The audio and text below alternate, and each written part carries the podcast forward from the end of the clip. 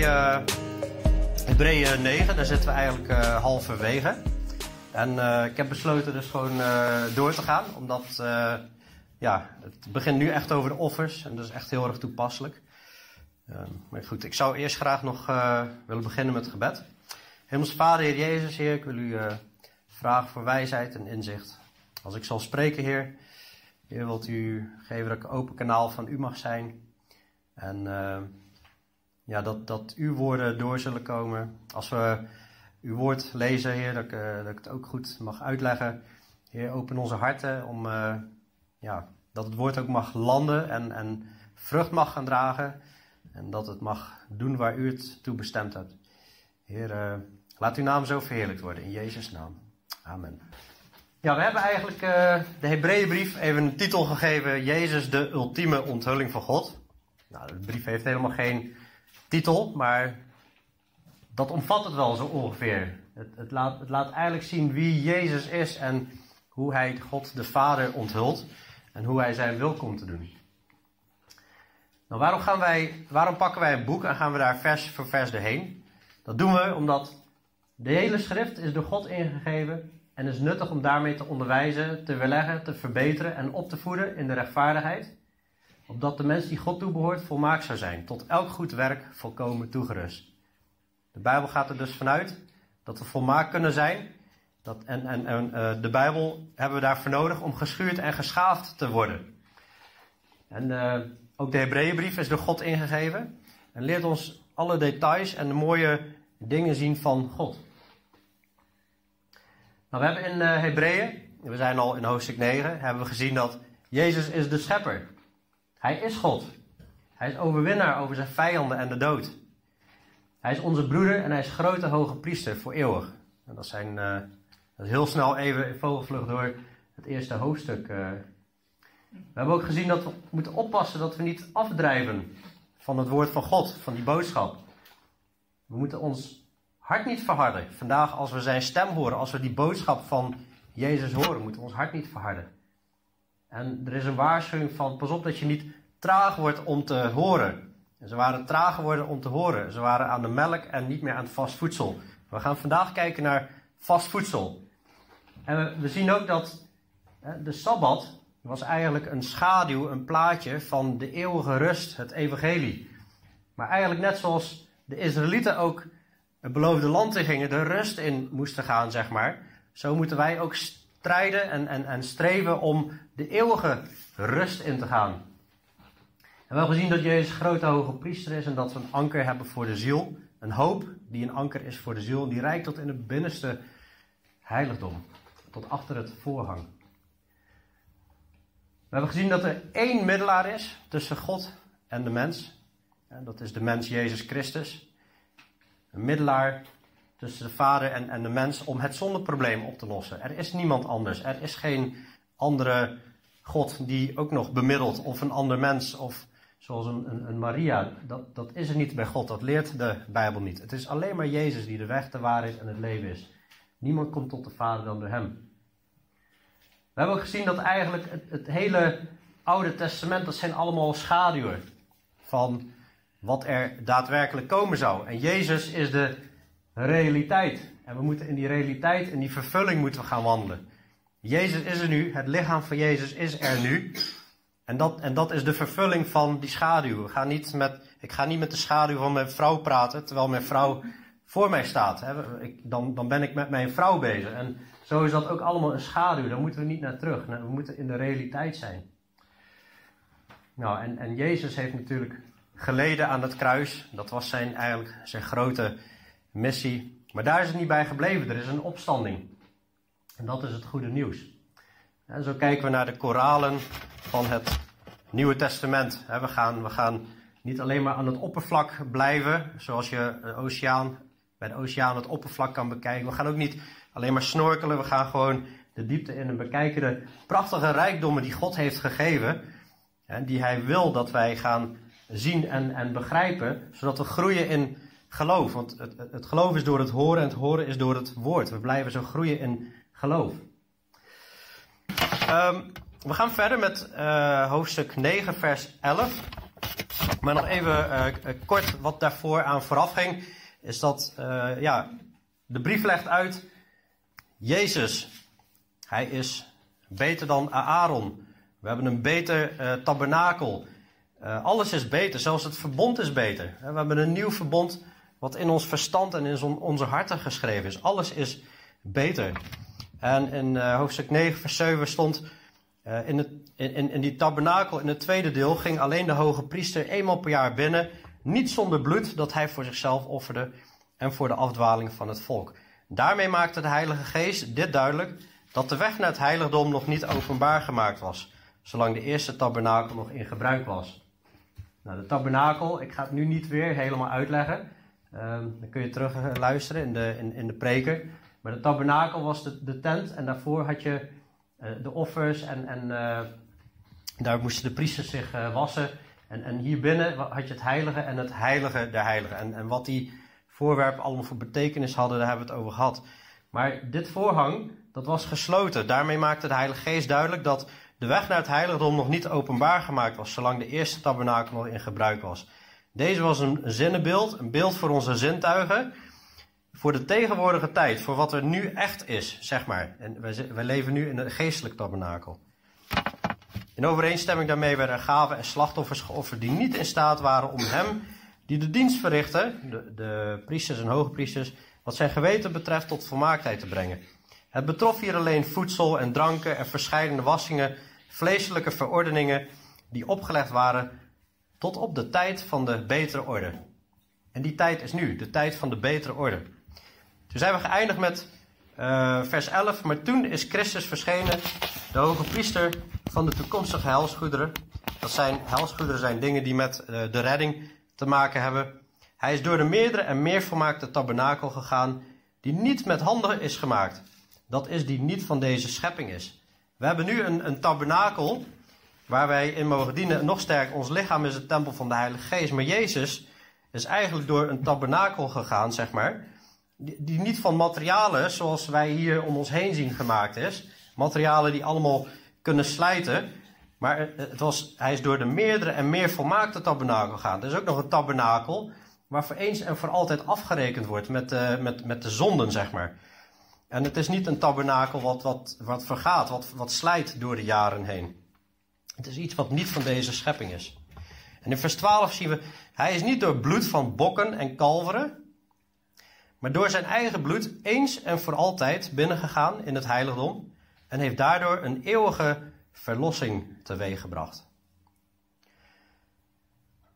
Nou, het bloed van, van bokken en kalven, je zou, eigenlijk verwachten, hè, we hebben het toch altijd over het lam van God. We hebben het toch altijd over Jezus die, die het lam was wat, wat, wat geslacht is. Waarom gaat het hier dan over uh, bokken en kalveren? Nou, je had op de grote verzoendag, je had één keer per jaar had je de grote verzoendag. Dat staat in uh, Leviticus 16.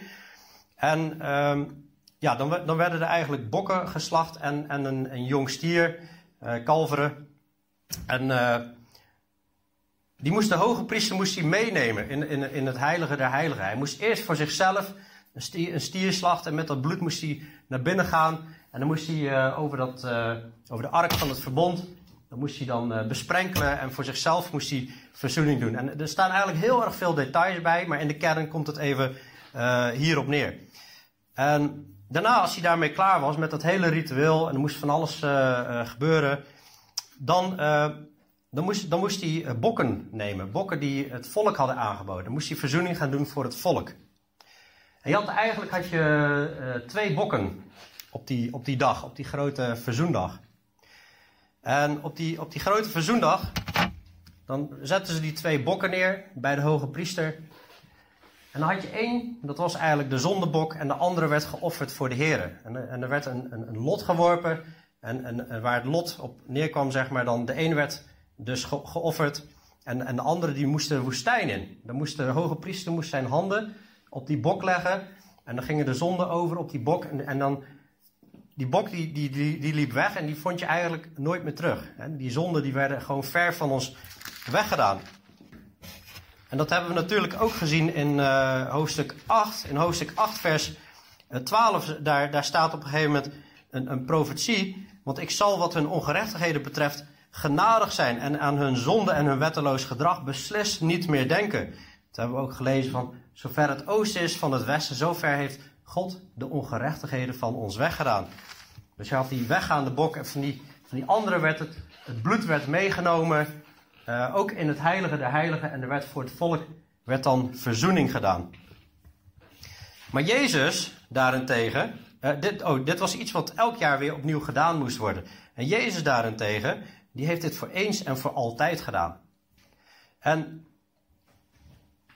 dit was nodig op de grote verzoendag om op deze manier verzoening te brengen voor het volk. Maar elke dag in de ochtend en avond werd er ook een lam geslacht. Op de sabbat werd er nog eens een keer een, een, extra uh, lam geslacht in de ochtend en middag.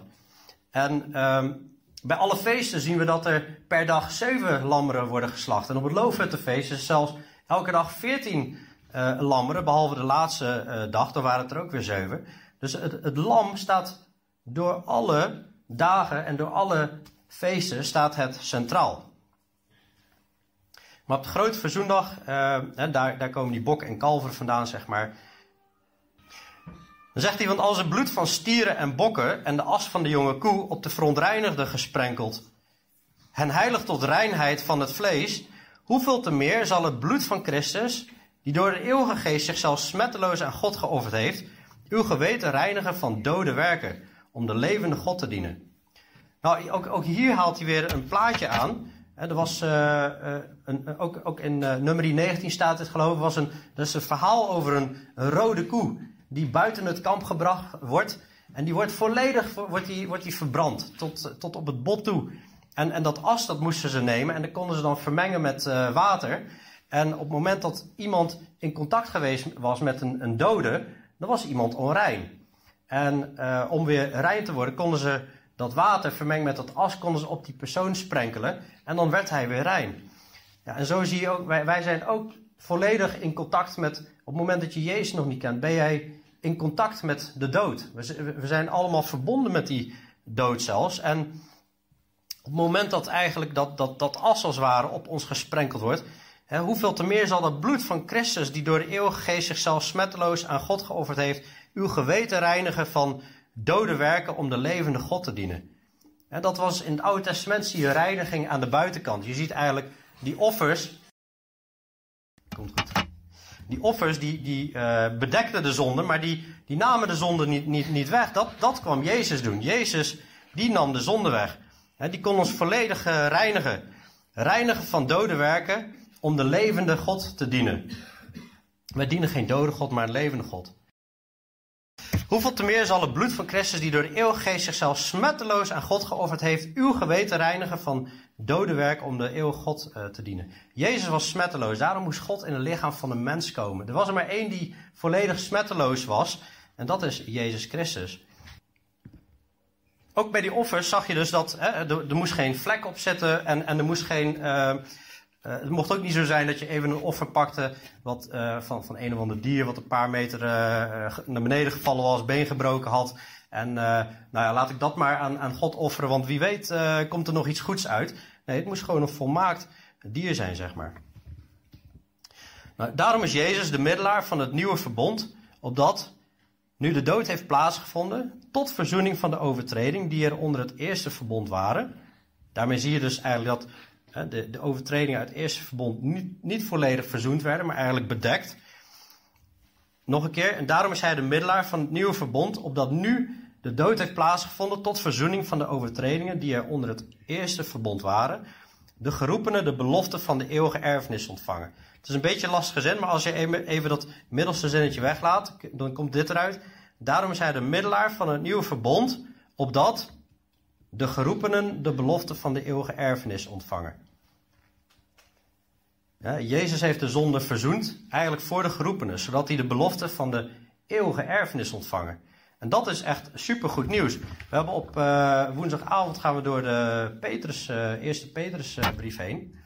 En dan hebben we ook gelezen in 1 Petrus 1, dan zegt Petrus, geprezen zij de God en Vader van onze Heer Jezus Christus, die ons, overeenkomstig zijn grote barmhartigheid opnieuw geboren deed worden tot een levende hoop door de opstanding van Jezus Christus uit de doden. Tot een onvergankelijke, iets wat niet vergaat, onbevlekt, ja, dat, dat, dat, dat, wordt niet vuil, en onverwelkbare, ja, het, het, het kan zijn waarde niet verliezen, die in de hemelen bewaard wordt voor u. U wordt immers door de kracht van God bewaakt door het geloof tot de zaligheid, die klaar ligt om geopenbaard te worden in de laatste tijd. Dat is een, een, een prachtige erfenis. Nou, het is een erfenis omdat er ook een, een testament is. Dat zegt hij in het volgende eh, vers. Immers, waar een testament is, daar is het noodzakelijk dat de dood van de maker van het testament vastgesteld wordt. Want het testament is bindend na iemands dood. Het wordt immers nooit van kracht zolang de maker van het testament nog leeft. Nou, voor de kinderen, een testament, uh, dat is iets wat uh, iemand opstelt, een document, een papier, voordat je doodgaat, dan zeg je eigenlijk, dit, dit wil ik wat er met mijn eigendom gaat gebeuren. Maar dat gaat pas in op het moment dat iemand sterft. Als iemand sterft, dan moet er gebeuren wat er in het testament staat. dus de dood moet daarvoor uh, in, in, in, werking treden. En dan is het, het testament gaat van kracht. Dan is, en, het, en het is ook bindend na iemands dood. Zolang iemand leeft, ja, dan is dat testament nog niet uh, in werking, zeg maar. Dus dat, dat, is ook weer, een, daarin zie je ook weer het belang waarom Jezus moest sterven. Om dat, om dat testament, om te zorgen dat het testament van kracht zou gaan, uh, zijn. En daarom is ook het eerste niet zonder bloed ingewijd. Want nadat elk gebod overeenkomstig de wet aan heel het volk door Mozes meegedeeld was, nam hij het bloed van de kalveren en van de bokken met water en scharlakenrode wol en hyssop en besprenkelde het boek zelf en heel het volk. Terwijl hij zei, dit is het bloed van het verbond dat God u bevolen heeft te houden. het grappige is, als je ziet dat wanneer het verbond gegeven wordt aan Mozes, dan zie je ook inderdaad hè, dat uh, er, er uh, geofferd wordt en dat er bloed uh, vergoten wordt. Maar dit is eigenlijk een nieuwe aanvulling. Dit is eigenlijk een, een nieuwe openbaring. Dat we ook zien dat het boek zelf besprenkeld wordt. Want dat vind je niet terug in het Oude Testament. En ja, je lijkt die, die woorden die hier staan, dit is het bloed van het verbond dat God u bevolen heeft houden. Dat, dat lijkt een beetje op wat Jezus zei bij het avondmaal. Dit is het bloed van het nieuwe verbond. En niet alleen dat boek werd besprenkeld in vers 21, ook de tabernakel en ook al de voorwerpen voor de eredienst besprenkelde hij op dezelfde manier met het bloed. En bijna alles wordt volgens de wet door bloed gereinigd. Er waren een aantal dingen, uh, bijvoorbeeld uh, ja, als je geslachtsgemeenschap eh, dan moest je gewoon wachten en dan was je op een bepaald moment weer rij. Maar heel veel uh, andere zaken, die werden door bloed gereinigd. En zonder het vergieten van bloed vindt er geen vergeving plaats. En dit is echt een superbelangrijke zin. Want als, je, als, je, als mensen afvragen, waarom moest het nou zo'n bloederig tafereel zijn? Waarom moest het nou zo zijn dat dat bloed vergoten moest worden van Jezus? Dat is om deze reden. Zonder het vergieten van bloed vindt er geen vergeving plaats. Het was noodzakelijk dat Jezus bloed vergoten zou worden. En in het Oude Testament lezen we ook dat het leven zit in het bloed. En blijkbaar heeft God het vanaf het begin al zo ingesteld dat hij akkoord gaat met dat een leven voor een leven gegeven mag worden. We zien eigenlijk al bij Adam en Eva. Bij Adam en Eva zie je dat ze zich bekleden met bladeren. En dat God op een gegeven moment zegt van, ik, eh, ja, die, die, die slacht eigenlijk een dier en die bekleedt ze met dierenhuiden.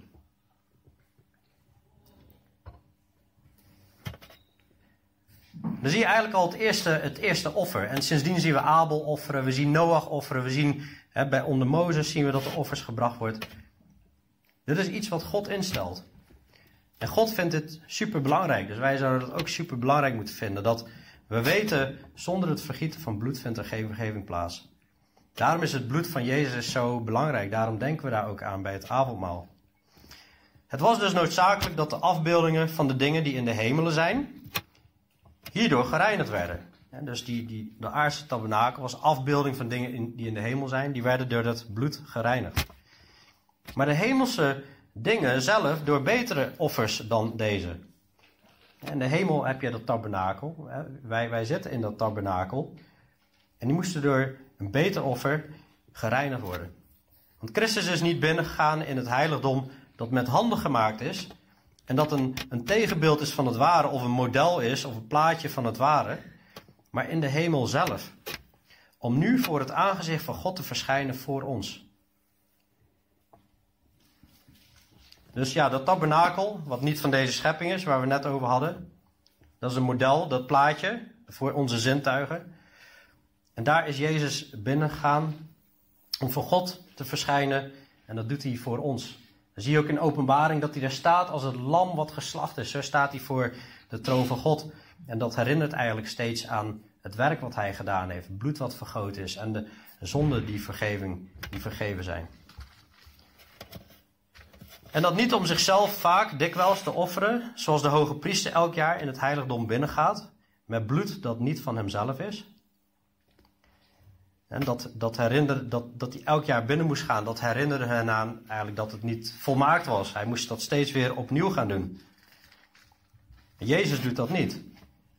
Hij had, want, want dan had hij vanaf de grondlegging van de wereld dikwijls vaker moeten lijden. Maar nu is hij bij de voleinding van de eeuwen eenmaal geopenbaard om de zonde te niet te doen door het offer van zichzelf. En dus hij hoefde niet steeds opnieuw geofferd te worden, anders hadden we dat ook wel gezien. En dan zien we weer dat eenmaal. En je komt steeds terug, eens en voor altijd, eenmaal. Het is echt maar één volmaakt offer wat voor eeuwig de zonde wegneemt. Nou, wanneer heeft hij dat gedaan? Bij de verleiding van de eeuwen. Wij zitten nu in de tijd van de verleiding van de eeuwen, waar Jezus eigenlijk alles aan het verleidigen is. Hij is nu nog de zijne aan het, aan het roepen. En deze aarde gaat geoordeeld worden. En dan komt er een duizendjarig vrederijk, geloof ik. Waar hij weer een plan nog heeft met Israël. En dan is Satan gebonden en dan wordt, wordt hij nog één keer losgelaten daarna. En dan komt die nieuwe hemel, nieuwe aarde. Dat, dat noemen ze de verleiding van de eeuwen. Hij is nu eenmaal geopenbaard. Waarom? Om de zonde te niet te doen. En hoe deed hij dat? Door het offer van zichzelf. Hij heeft zichzelf geofferd. En dat is eenmaal. En dat is voldoende om alle zonde weg te nemen. En zoals het voor de mens beschikt is dat zij eenmaal moeten sterven. En dat daarna het oordeel volgt, zo zal ook Christus, die eenmaal geofferd is, om de zonde van velen weg te dragen, voor de tweede keer zonder zonde gezien worden door hen die hem verwachten tot zaligheid.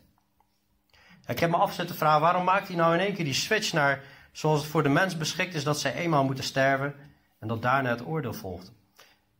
Nou, ik geloof dat dat is van als jij niet hier onder dat bloed van Jezus bent, als jij niet bedekt bent met dat bloed van Jezus, net zoals de, in, met, met uh, uh, het pascha, zeg maar, uit uit Egypte. Ze moesten bedekt zijn met het bloed. Als, als ze schelden achter het bloed, dan ging de dood aan hun voorbij.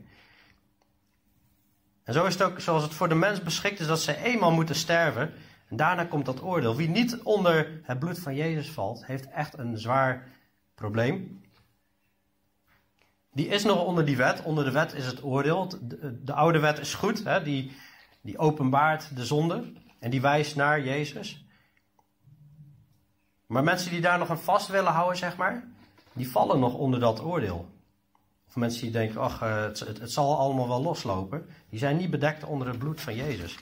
Maar er komt een oordeel. Zo zal Christus, die eenmaal geofferd is om de zonde van velen weg te dragen, voor de tweede keer zonder zonde gezien worden. Door wie? Door hen die hem verwachten tot zaligheid. Ik geloof dat dit verwijst naar 1 Thessalonicense 4. Wanneer wij uh, lezen over de opname dat de doden die in Christus zijn eerst op zullen staan en dan hun die levend overgebleven zijn naar een ontmoeting met God op de lucht, in de lucht. En uh, de bezuin van God zal geblazen worden. En dat is het moment, in een ogenblik zullen we veranderen. Hun die wedergeboren zijn. En dan zullen we Jezus zien zonder zonde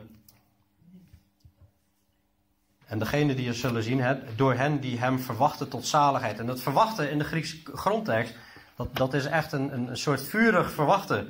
dat is niet maar al, nou we zien het wel een keer. Nee, dat is, dat is echt, hè, Jezus zei ook, we moeten waakzaam zijn. Die gelijkenis van de wijze en het dwaze meisje, dat gaat over dat we waakzaam moeten zijn. Ik ga nog even een stukje verder in hoofdstuk 10, maar daar ga ik wel iets uh, sneller doorheen, want we hebben heel veel principes nu al uitgelegd en dan gaat hij nog een keer uh, ja, uh, herhalen, zeg maar. Want de wet die slechts een schaduw heeft van de toekomstige helsgoederen, en niet het wezen van de dingen zelf, kan nooit met dezelfde offers die ze jaar in jaar uit ononderbroken brengen, hen die naderen tot volmaaktheid brengen. Het is echt ongelooflijk als je die wet leest hoeveel offers er gebracht moesten worden. Alleen al de lammeren die elke dag geslacht moesten worden in de ochtend en de avond. En dan nog bij de feesten erbij. En dan nog de bokken en de kalveren.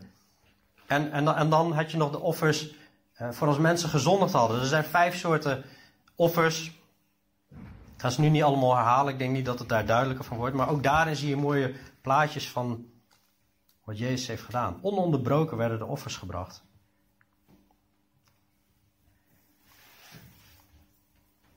En dus nog een keer, want de wet die slechts een schaduw heeft van de toekomstige dingen die met de redding te maken hebben. En niet het wezen van de dingen zelf.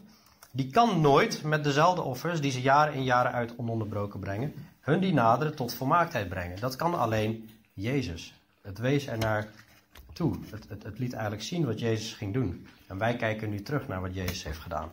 Maar we leren uit die offers wat Jezus heeft gedaan. Vers 2 zou er anders niet een einde gekomen zijn aan het offeren, want zij die de dienst verrichten, zouden zich dan in geen enkel opzicht meer bewust zijn van zonde, wanneer zij eens en voor altijd gereinigd waren. Maar nu wordt, met, eh, nu wordt men door deze offers elk jaar opnieuw aan de zonde herinnerd. Want het is onmogelijk dat het bloed van stieren en bokken de zonde wegneemt. En dit is dus ook echt een, een, groot, een groot probleem voor de Joden nu op dit moment, die weer in Israël zitten en weer eigenlijk met uh, God willen leven. En ik, ik geloof dat, dat die orthodoxe Joden best wel oprecht God willen volgen en best wel oprecht het Oude Testament willen volgen. Maar ze hebben gewoon een groot probleem. Er is geen offerdienst. Er is geen offerdienst. En omdat er geen offerdienst is, kunnen die zonden überhaupt niet bedekt worden. En daarbovenop is het gewoon onmogelijk dat het bloed van stieren en bokken de zonde wegneemt. Daarom zegt hij bij zijn komst in de, in de wereld: slachtoffer en graanoffer hebt u niet gewild, maar u hebt voor mij een lichaam gereed gemaakt. Dit, dit, is, een, dit is een profetie uit uh, Psalm 40, dat komt uit het Oude Testament. En slachtoffers en graanoffers en brandoffers, dat waren verschillende soorten offers. Maar er is, er is een lichaam gereed gemaakt. En dat is het lichaam van Christus. Brandoffers en offers voor de zonde hebben u niet behaagd. Toen zei ik: Zie, ik kom, in de boekrol is over mij geschreven, om uw wil te doen, o God. En daarom behaagt het God, omdat Jezus is een vrijwillig offer. Al die andere offers, die waren onvrijwillig. Zo'n zo beest kon er niks aan doen, die, die, die had geen keuze. Die werd gewoon gepakt en die werd gewoon ja, even heel plat gezegd, zijn strot doorgesneden. En, en, en die was gewoon, die werd geofferd in een leven, maar Jezus deed het echt vrijwillig. Ik kom in de boekrol over mij geschreven om uw wil te doen, o God. En daar mogen wij Jezus ook in, in volgen, om ons lichaam te stellen als een levend offer. En vanaf nu de wil van de Vader te gaan doen. Daarom moeten we ook zien op Jezus. Hij is de verleider uh, van het geloof en de leidsman. Daar gaat, daar gaat deze brief uiteindelijk naartoe werken. Daarvoor had hij gezegd: slachtoffer en graanoffer en brandoffers en offers voor de zonde hebt u niet gewild en ze hebben u niet behaagd, hoewel zij overeenkomstig de wet worden gebracht. Dus de schrift spreekt zichzelf hier niet tegen. Van ja, het was, het was niet goed, maar het kwam toch van God zelf af. Ja, nee, maar zo moet je dat niet zien. Het was wel goed en het, het, het liet een plaatje zien. Het was een beeld voor onze zintuigen en het wijst allemaal naar Christus. En die wet die is goed, die wet die is volmaakt. Uh, maar, maar Jezus is de vervulling van die wet. Die vervult alles in zijn, in zijn lichaam en in de profetieën. En, en zo um, is de volmaaktheid gekomen. Daarna sprak hij: Zie, ik kom om uw wil te doen, o God. Hij neemt het eerste weg om het tweede daarvoor in de plaats te zetten. Dat oude verbond neemt hij weg om het eerste daarvoor in de plaats te zetten. En ik kreeg van de week kreeg ook weer een, een telefoontje van, van iemand via via. Eh, en die, die kent weer iemand die weer ook weer weggetrokken is. Er zijn heel veel mensen die worden christenen, die worden weggetrokken op het moment naar het judaïsme, naar het jodendom. En die gaan weer de feesten vieren en weer onthouden van voedsel en allemaal uh, dingen die in het Oude Testament staan. En heel geniepig hoe, hoe dat geleerd wordt en onderwezen wordt. En hoe er een draai aan van alles uh, gegeven wordt. Terwijl Paulus zegt gewoon in 1 Timotheus 4 dat er leringen van demonen en misleidende geesten zullen komen. Die zullen gebieden om bijvoorbeeld uh, te onthouden weer van uh, bepaald uh, voedsel. En, en, en bepaalde andere dingen zien we ook in het Nieuwe Testament. Eigenlijk de hele Galatenbrief is hier omgeschreven om mensen die teruggaan naar de oude wet. En dan zegt Paulus, wie heeft u betoverd? Kijk, het, het, het, is geen zonde om een dag rust te houden. Het is geen zonde. Ik, ik eet ook geen varkensvlees, omdat ik daar puisten van krijg. ja, dus zeg ik, nou, dat, ik kan dat best uh, laten. Maar dat doe ik niet om wettische reden, omdat ik meen God dan meer te kunnen behagen. Want het enige wat God behaagt, dat is Jezus en Jezus offer. En Jezus die kwam om de wil van de Vader te doen. En daar mogen we volledig in berusten. En, en daarnaast is er gewoon, uh, er is, er is vrijheid in, in Christus. Als we maar niet gaan gebieden dat we dat erbij moeten doen. Uh, want dan zit je er echt naast. Dan zegt uh, Paulus echt, dan snij je je af van Christus. Hè, dus het ene is in de plaats van het andere gekomen. We hebben dat al gezien aan de hand van het priesterschap. Het priesterschap veranderde en daarom was het ook noodzakelijk dat de wet veranderde. Want Jezus was van Juda en niet van Levi. Alle priesters kwamen van de stam van Levi het was noodzakelijk om die wet te veranderen. Maar dus ook vanwege de, de, de offers. En ieder priester stond wel dagelijks te dienen en bracht vaak dezelfde slachtoffers, die de zonde toch nooit zouden kunnen wegnemen. Dat is ook fijn als je dat hoort achteraf, dat je werk allemaal voor, nou niet helemaal voor niks, het bedekt het natuurlijk tijdelijk en het was ook Gods wil, maar het kon niks wegnemen. Dat staat hier gewoon. Maar deze priester Jezus is nadat hij één slachtoffer voor de zonde geofferd had, tot een eeuwigheid gezeten aan de rechterhand van God. En in, en in, twaal, in, in je, je, we hebben het eerst gehad over de priesterschap, en nu hebben we het over de offers. En in hoofdstuk 10, vers 12 zie je die twee ineens samenkomen. Jezus is die priester, hij is de grote hoge priester. En Jezus is dat offer. En nadat hij één slachtoffer voor de zonde geofferd had, hij is nu tot in eeuwigheid gezeten aan de rechterhand van God. En dat maakt Jezus zo uniek. Er is geen enkele andere priester die zit aan de rechterhand van God. Verder wacht hij op het tijdstip dat zijn vijanden tot een voetbank voor zijn voeten gemaakt worden. Jezus heeft de dood overwonnen, hij heeft zijn vijanden overwonnen en hij wacht tot het einde komt. En bij de jeugdgroep van de week hebben we eh, de Romeinenbrief hebben we beëindigd en in, en in uh, Romeinen 16, dat wil ik heel even aanhalen. Dat vind ik zo'n uh, zo'n krachtig stukje. Het is maar één zin. Gewoon even tussen neus en lippen door. Haalt Paulus dat even aan. Dat doet hij wel eens vaker. En dan zegt hij in één keer tussen zijn betoog in: En de God van de vrede zal de Satan spoedig onder uw voeten verpletteren. De genade van onze Heer Jezus Christus zij met u. Amen. Dus de vijand gaat gesteld worden tot een voetbank onder Jezus' voeten. En de Satan zal onder onze voeten verpletterd worden. En, en, en dat komt omdat dat, dat offer van Jezus zo krachtig is en al die zonden weg kan nemen. En, en Satan heeft gewoon geen aanklacht meer tegen ons. Hè. En, en, als we struikelen, moeten we meteen die zonde weer beleiden. Het is geen vrijbrief om, om te blijven zonden. We moeten ons juist bekeren. Maar dat offer van Jezus is zo krachtig, zo groot. Heeft zo'n krachtige reiniging dat um, het is gewoon wachten tot Satan nu gewoon uitgeschakeld wordt. En als wij in Jezus zijn en in hem blijven, dan heeft Satan ook geen macht over ons. Dan zijn we vrij van verslaving. Eh, en we laten ons reinigen door dit, door door woord van God. Heilig ze in uw waarheid. Uw woord is de waarheid, heeft Jezus gezegd. Met één offer heeft hij hen die geheiligd worden tot in eeuwigheid volmaakt. Dat is echt bizar, hè? We zijn gewoon volmaakt. Ook al Voel je dat niet zo? Ervaar je dat niet zo? Heb je soms uh, misschien hele menselijke gedachten, rare ideeën? En, en, en, en toch lezen we, we zijn begonnen met 2 Timotheus 3, vers 16 en 17. We worden veranderd eigenlijk in ons denken. En we kunnen groeien tot volmaaktheid. We, we zitten met die oude en die nieuwe natuur, maar in Christus zijn we gewoon tot in eeuwigheid volmaakt. En de Heilige Geest getuigt het ons ook. Het is geen fantasie, dit is geen, uh, geen waanbeeld. Het is de Heilige Geest in ons die we hebben ontvangen die daar ook van getuigt. Niet alleen in ons, maar ook in de schrift. Want na eerst gezegd, gezegd hebben, dit is het verbond dat ik met hen na die dagen zal sluiten, zegt de Heer. Ik zal mijn wetten in hun hart geven en ik zal die in hun verstand schrijven. En aan hun zonde en hun wetteloze daden zal ik beslist niet meer denken. Waar er nu vergeving voor is, is er geen offer voor de zonde meer nodig. Het is eens en voor altijd over en uit. En daarom zei Jezus aan het kruis: Het is volbracht. En dat, als je dat eerst in eerste instantie leest, denk je: Wow, prachtig. Eigenlijk geen idee wat hij bedoelt. En nou, als je dit leest en, en, en, en dit begrijpt, wat God eigenlijk heeft gedaan, nu begrijpen we wat hij bedoelt met het is volbracht. En ik lees even een, een, daar gaan we eigenlijk volgende keer mee verder, maar ik lees even een paar zinnen nog. Omdat wij nu broers en zussen, hij zegt broeders, ze schreven aan de broeders, maar die lazen het weer voor in de gemeente.